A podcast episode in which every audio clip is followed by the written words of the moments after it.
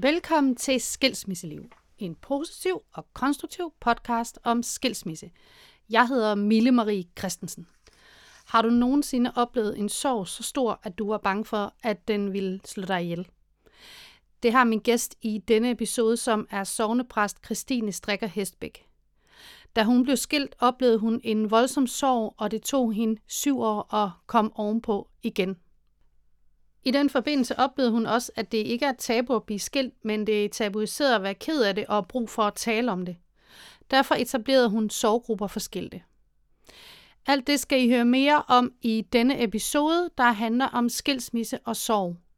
Her kommer sognepræst Kristine Stricker Hestbech også med sine råd til, hvordan man bearbejder sorgen og hvordan man hjælper andre i sorg efter skilsmisse. Velkommen til!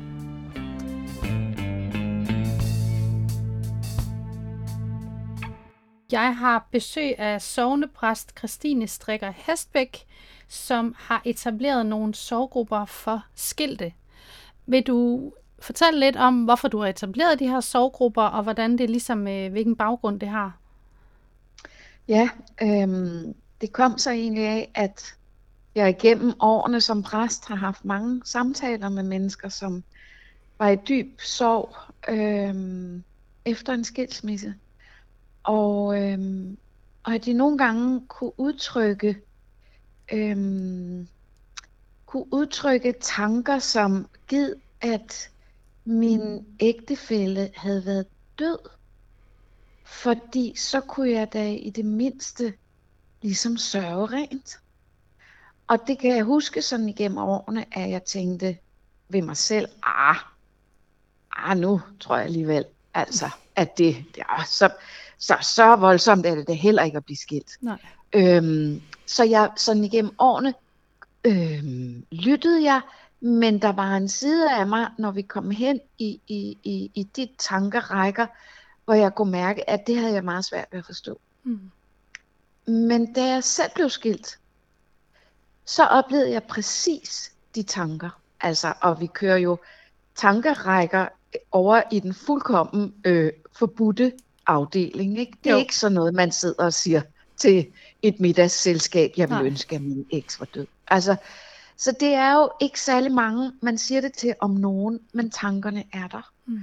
Øhm, og, og, og så oplevede jeg samtidig, at, at omverdenen ret hurtigt er færdig med øhm, ens livskrise. Mm. Altså, når der er gået en tre fire måneder, så begynder folk sådan velmenende at sige, nu skal du op på hesten igen, og ah, altså, kom nu videre, og der findes flere kærligheder, og, øhm, og hvad jeg tænkte, hold da op, det er kun tre måneder siden, jeg, jeg, jeg er stadigvæk kun lige ved at lære at, øh, at stå op af sengen i et tomt hus, øhm, så hvordan skal jeg komme videre?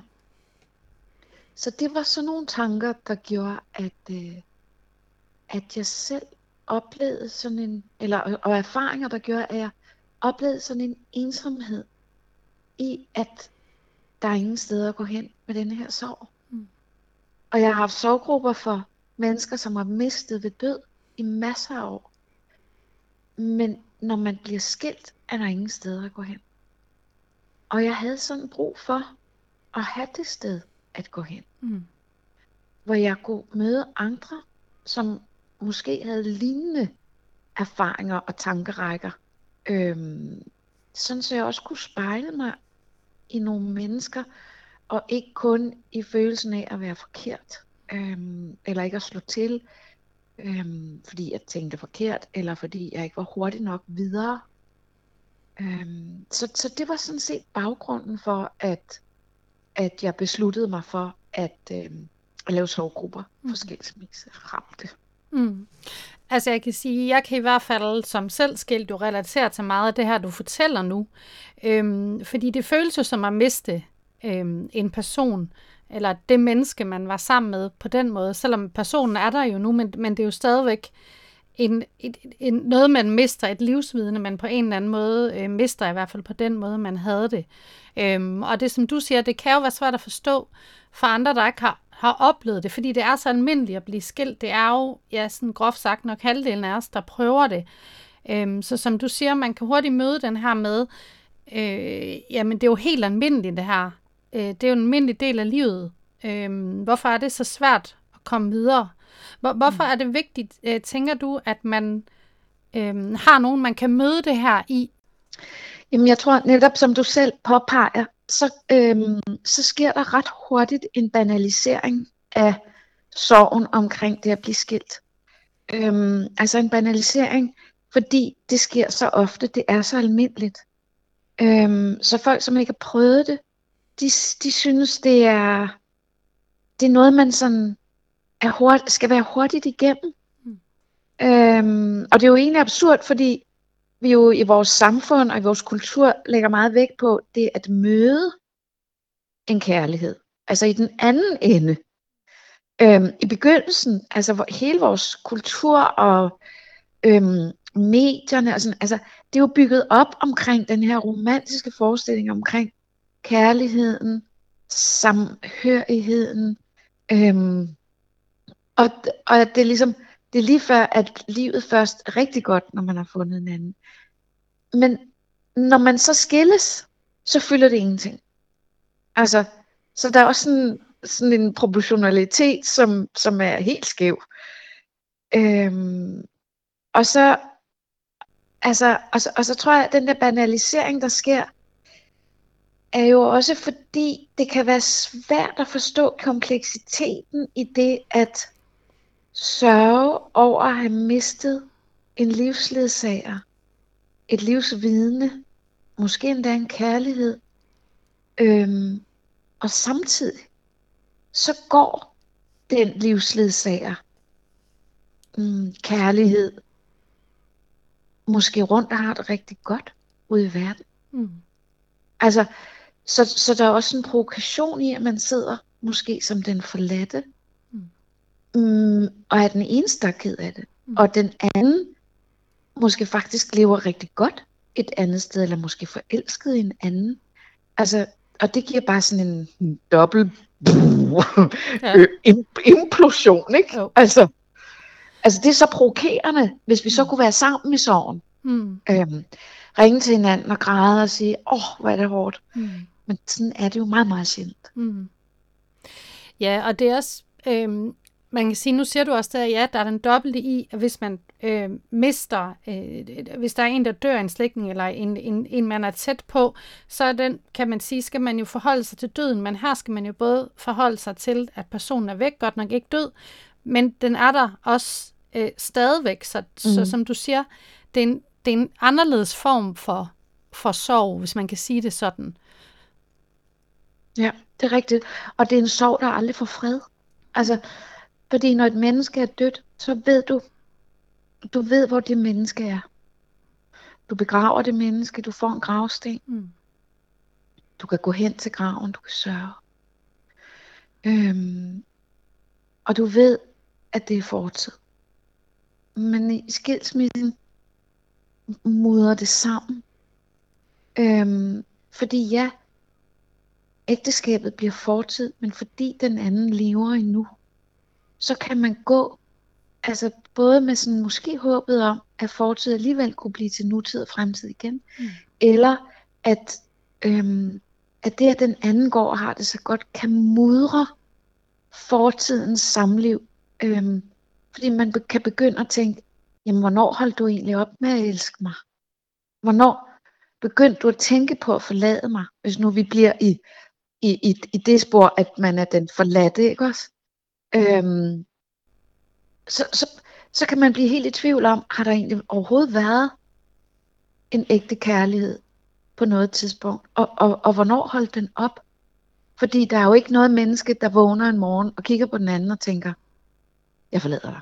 Mm. Altså det er jo sådan en lang proces mm. også for den forladende, ikke også? Jo. Og, og det kan gøre det mudre det øh, helt sådan tilbage i tiden. Mm. Og der tror jeg, at det, der, at det er derfor, de der forbudte følelser kommer op. Ja. Øh, at hvis nu du var død, vidste jeg ligesom, hvor du var, og jeg kunne sørge rent. Mm. Og samtidig, så, så, så siger folk jo også, ej, jeg ønsker jo ikke et andet menneske dødt. Nej. Så det er jo selvfølgelig, det er jo en tankerække, som er bundet op på nogle voldsomme flossede følelser, der er sådan så underligt hjemløse. Mm. Ja, det er en hjemløs sorg, kan man sige. Det har jeg også mm. øh, øh, hørt øh, sagt før om, om skilsmisse. Øhm, jeg skal også sige, jeg spurgte ud til, til følgerne her øhm, på Instagram af podcasten her, om de havde oplevet sorg i forbindelse med skilsmisse. Og det svarede alle selvfølgelig ja til. Men der er forskellige former for, for sorg. Øhm, fordi der er også nogen, der har oplevet den her sorg i øh, at tabe det, de kalder for kernefamilien. Eller øhm, en sorg, hvor de ikke kunne få det til at fungere. Øhm, så det kan både være sorg over at miste øh, sin partner, men det kan også være en sorg over, at man ikke kunne få det her familieliv øh, til at fungere. Er det også noget, du sådan har oplevet, at der kan være flere former for sorg? Ja, i høj grad.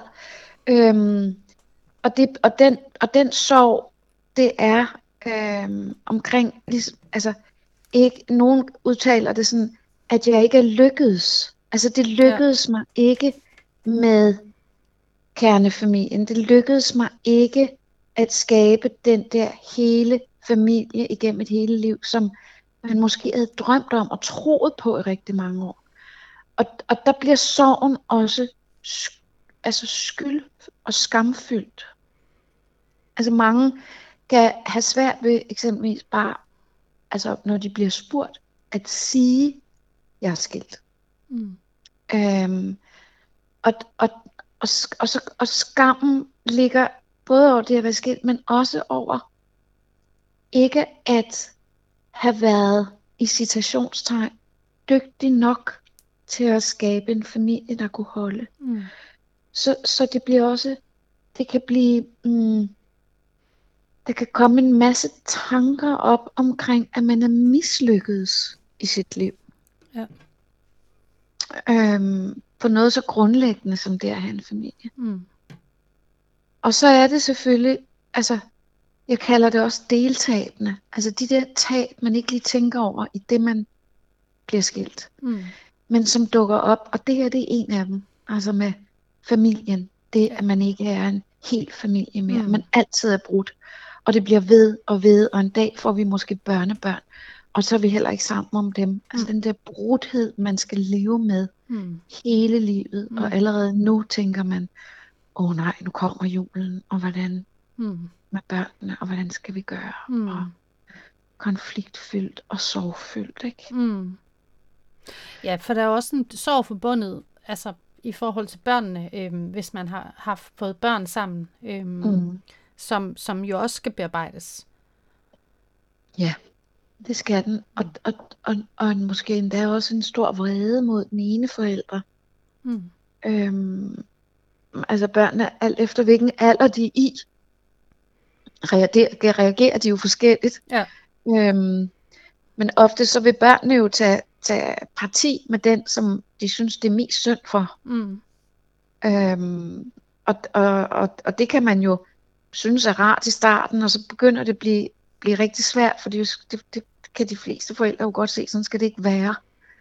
Øhm, men det kan være svært at... at at rumme børnenes sorg også, fordi man jo selv måske ikke bare sørger, men også er altså gennemvred. Mm. Ikke? Mm. Øhm, altså måske endda rasende. Mm. Og så skal man sidde og høre på børnene, der har været hjemme på, øh, på weekend måske hos den anden, og det har været enormt hyggeligt, og så sidder man der og, og kan næsten ikke holde ud og høre det, og må lige ud på toilettet og, og sparke til kummen og bide et håndklæde. Ikke? Altså mm. Øhm, og det kan være svært også, at fordi man selv er i sådan en livskrise, faktisk at tage ordentlig vare på børnenes sorg. Mm. Som jo også, altså de kan have svært ved at sætte ord på, hvad det er, der gør sig ondt.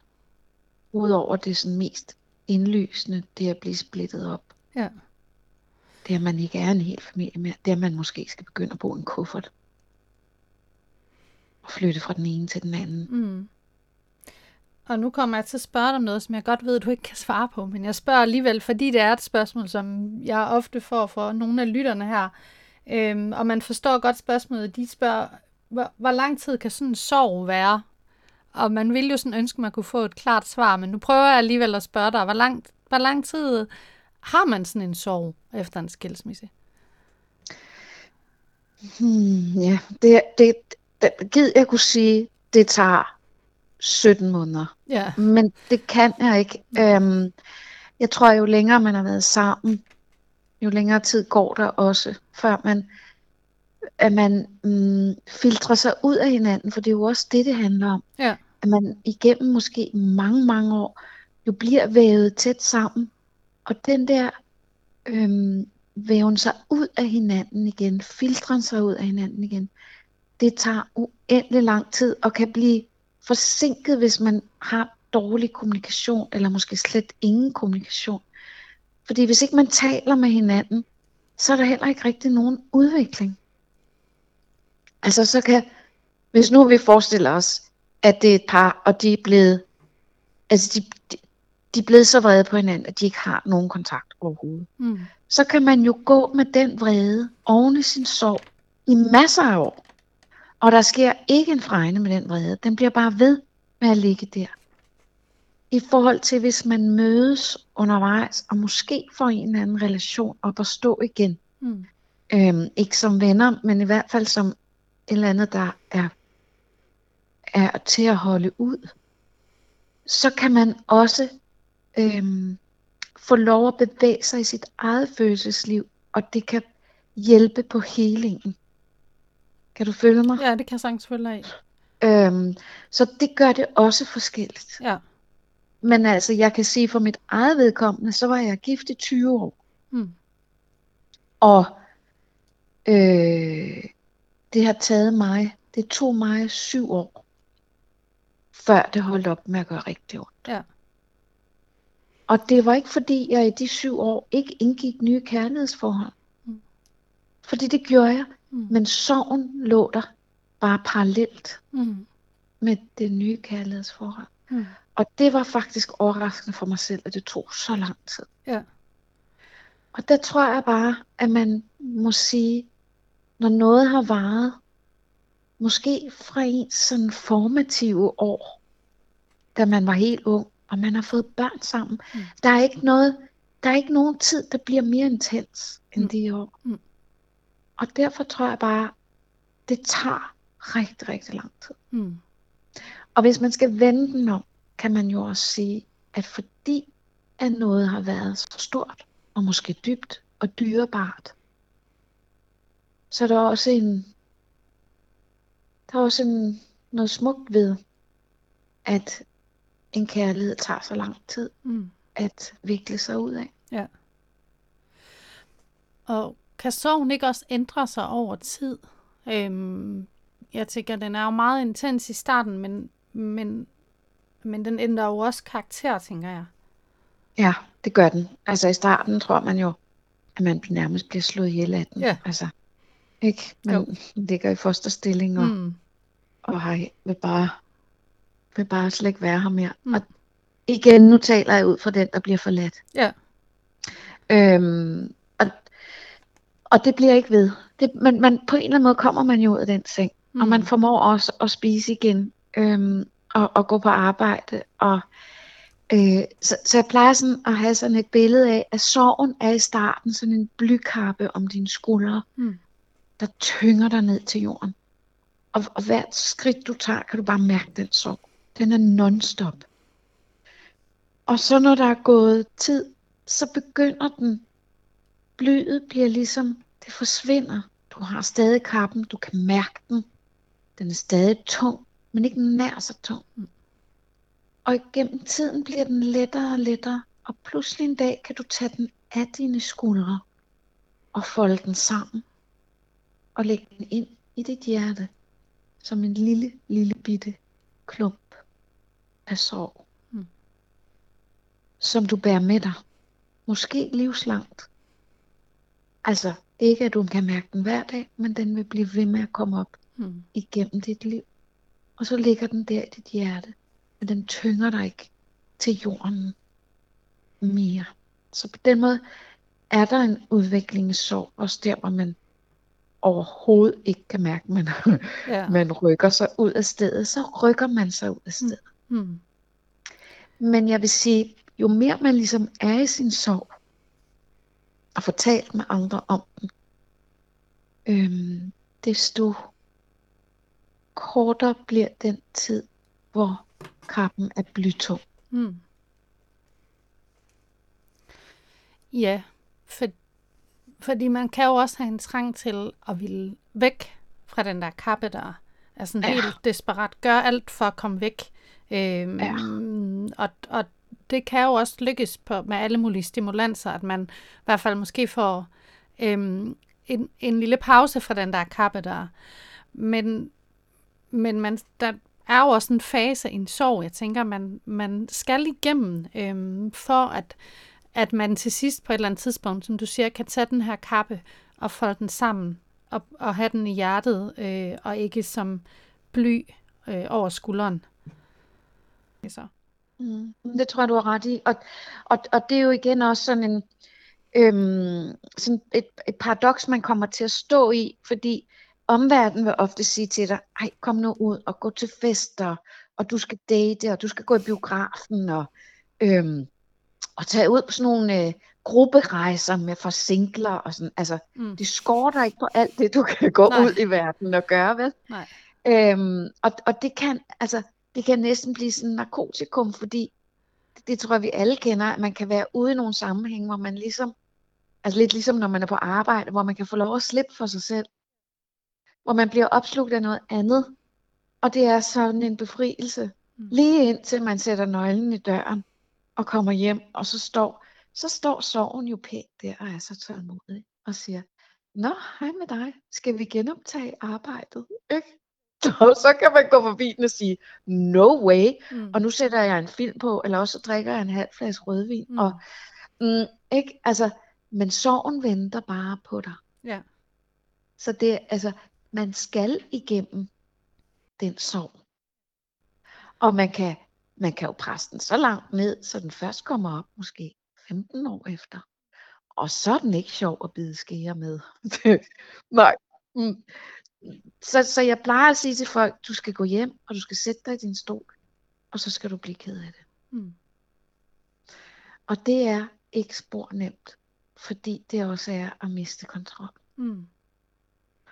Øhm, og, og at være der, hvor det bare ikke er særlig rart at være, ikke? Jo, ja, ja, instinktivt vil man jo helst ikke derhen, fordi det er nemlig, som Ej. du siger, det er ikke rart at være der, så man Ej. prøver jo at slippe for det der, ikke?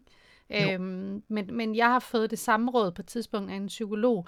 Altså lig dig ned, og så lad de der følelser, eller sæt dig ned, og lad følelserne simpelthen svømme ind over dig, og mærke mm. dem. Mm. Øhm, og det er jo altså, virkelig hårdt, mm. øhm, men, men det er rigtigt, så kommer man jo ig- igennem dem på en eller anden mm. måde, øhm, i stedet for at gå, gå udenom dem.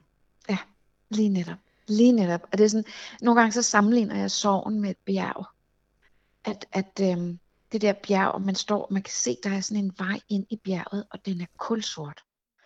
Og, og bjerget er så, så bredt, så tykt, så dybt, så der er ikke noget lys. Der er kun mørke, ikke?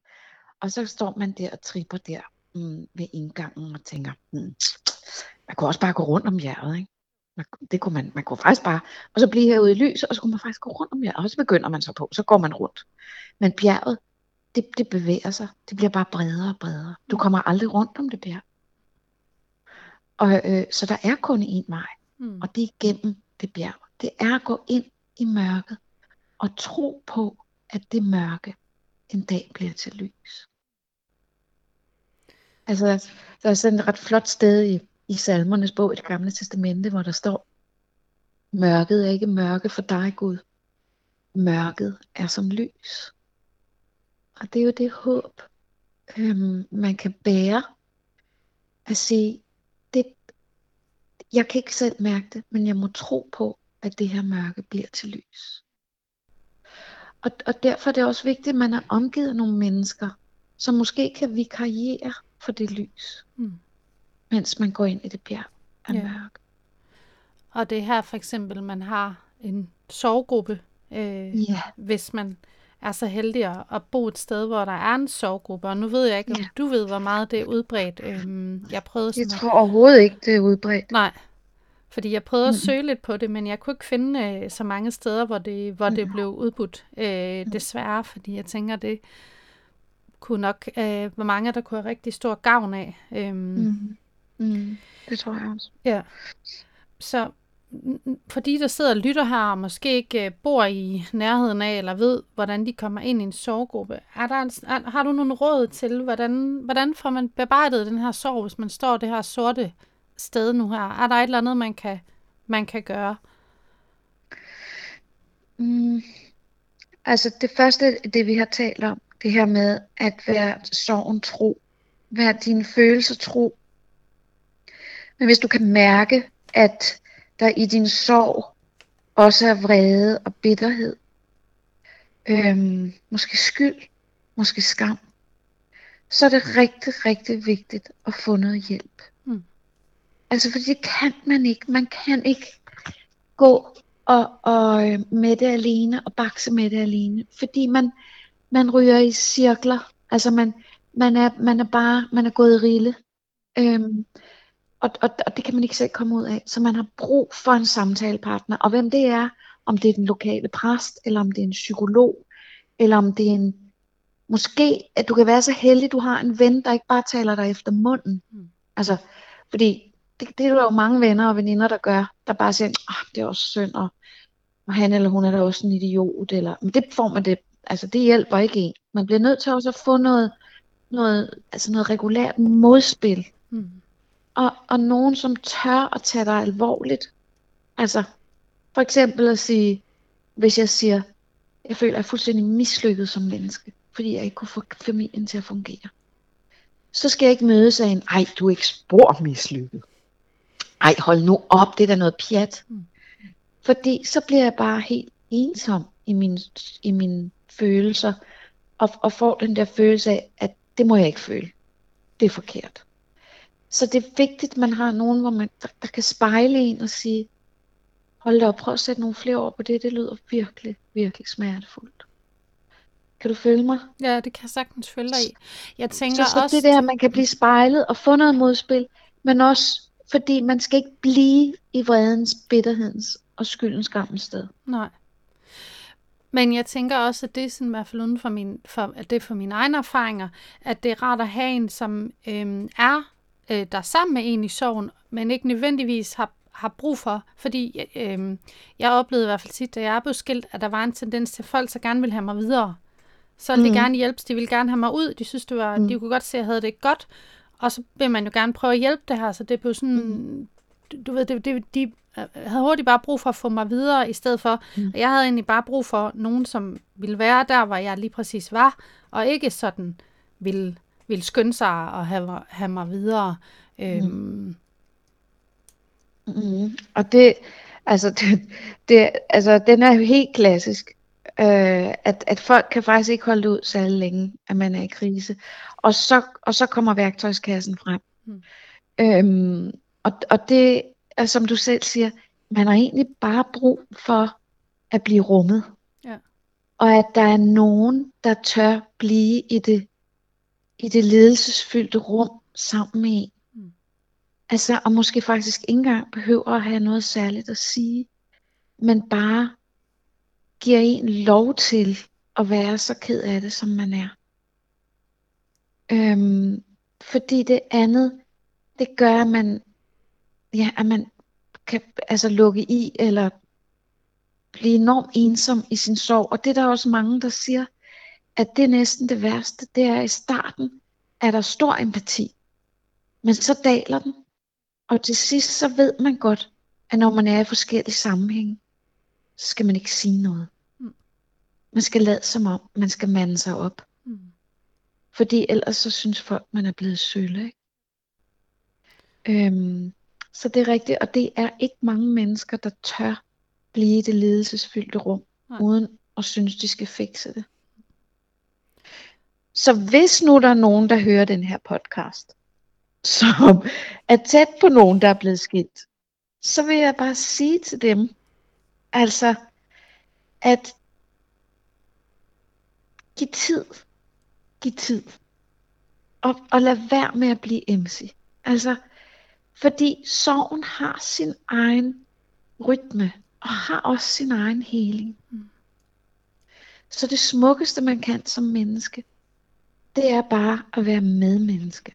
Ikke overmenneske, der skal kunne fikse, men medmenneske. Og så vil jeg sige, at man skal tænke over, når man ryger ned den der værktøjskasse, så gør man det mest for ens egen skyld, og ikke for den sørgende. Nej.